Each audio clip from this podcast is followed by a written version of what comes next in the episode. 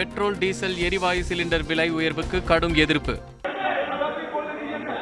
अभी प्रश्नकाल के अंदर नहीं आपका प्रश्नकाल में आभार नहीं व्यक्त करना चाहता हूं காங்கிரஸ் திமுக உள்ளிட்ட கட்சிகளின் அமளியால் குலுங்கிய நாடாளுமன்றம் பெட்ரோல் டீசல் சிலிண்டர் விலை உயர்வு எதிரொலி எப்படி வாழ்க்கை நடத்துவது என பொதுமக்கள் வேதனை உயர்கல்வி படிக்கும் மாணவிகளுக்கு மாதம் ஆயிரம் ரூபாய் வழங்கும் தமிழக அரசின் திட்டம். மத்திய அரசும் உதவித்தொகை வழங்குமா என மக்களவையில் டி ஆர் பாலு கேள்வி. சாலை கட்டமைப்பில் சிறந்து விளங்குகிறது தமிழ்நாடு. மக்களவையில் மத்திய அமைச்சர் நிதின் கட்கரி பெருமிதம். நீதிமன்ற தீர்ப்புக்கு பின் மக்கள் நல பணியாளர்களுக்கு மீண்டும் வேலை. சட்டப்பேரவையில் முதலமைச்சர் ஸ்டாலின் உறுதி. தமிழக பட்ஜெட்டில் சிறப்பம்சங்களை பாராட்டி பேசிய முன்னாள் சபாநாயகர் தனபால் நன்றி தெரிவித்த முதலமைச்சர் ஸ்டாலின். ஆன்லைன் சூதாட்டம் குறித்து பேரவையில் எடப்பாடி பழனிசாமி சிறப்பு கவன ஈர்ப்பு தீர்மானம். ரத்து செய்த சட்டத்தை எதிர்த்து மேல்முறையீடு செய்யாதது ஏன் என கேள்வி.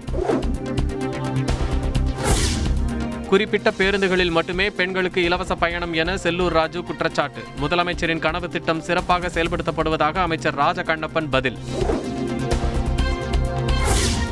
விவசாயிகளுக்கு விரைவில் மும்முனை மின்சாரம் வழங்கப்படும். சட்டப்பேரவையில் அமைச்சர் செந்தில் பாலாஜி தகவல். கைரேகை பொருந்தாவிட்டாலும் பிராக்சி முறையில் ரேஷன் பொருட்கள் வழங்கப்படுகிறது. சட்டப்பேரவையில் உணவுத்துறை அமைச்சர் சக்கரபாணி பதில். இடைத்தேர்தல்களில் வேட்பாளரை தேர்வு செய்தது ஜெயலலிதா தான். மரணத்தில் சசிகலா குடும்பம் சதி செய்யவில்லை என ஓ பன்னீர்செல்வம் வாக்குமூலம். ஓ பன்னீர்செல்வத்திடம் மருத்துவம் சார்ந்த கேள்வி கேட்க விசாரணை ஆணையத்திற்கு அப்போலோ எதிர்ப்பு. முந்தைய சாட்சிகள் கூறியதை முன்கூட்டியே வழங்க கோரிக்கை. தடுப்பூசி போடாதவர்களுக்கு தடுப்பூசி செலுத்த விரைந்து நடவடிக்கை எடுக்க வேண்டும். கொரோனா முன்னெச்சரிக்கை ஆலோசனைக் கூட்டத்தில் முதலமைச்சர் ஸ்டாலின் அறிவுறுத்தல். கொரோனா பாதிப்பு குறைந்துவிட்டது என மக்கள் அலட்சியமாக இருக்கக்கூடாது. அடுத்த மூன்று மாதங்களுக்கு விழிப்புணர்வுடன் இருக்க அமைச்சர் மா. சுப்பிரமணியன் வலியுறுத்தல்.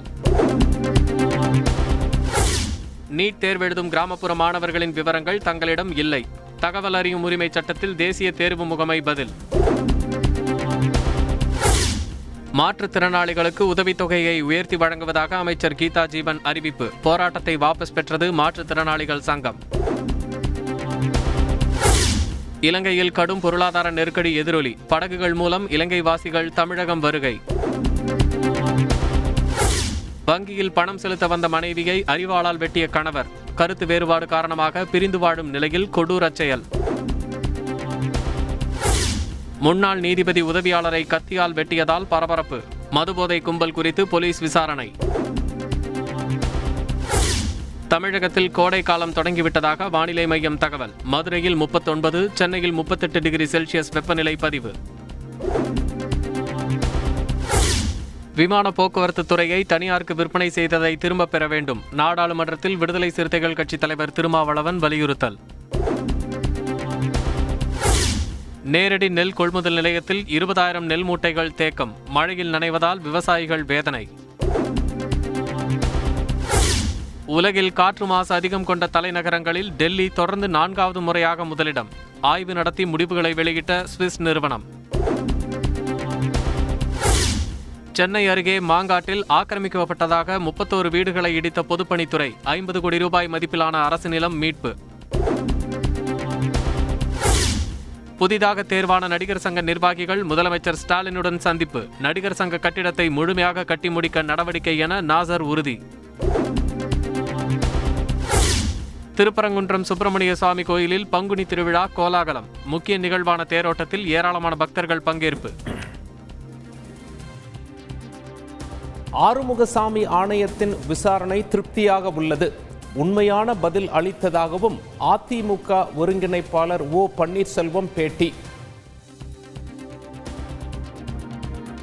ஜெயலலிதா மரணத்தில் எந்த சந்தேகமும் இல்லை என்றார் ஓபிஎஸ் ஆறுமுகசாமி ஆணையத்தில் குறுக்கு விசாரணை நடத்திய சசிகலா தரப்பு வழக்கறிஞர் தகவல். அரசு பணிக்கு ஆசைப்பட்டு தந்தையை கொன்ற மகன். ஓய்வு பெற இன்னும் பத்து நாட்களே உள்ள நிலையில் விஷம் வைத்தது அம்பலம்.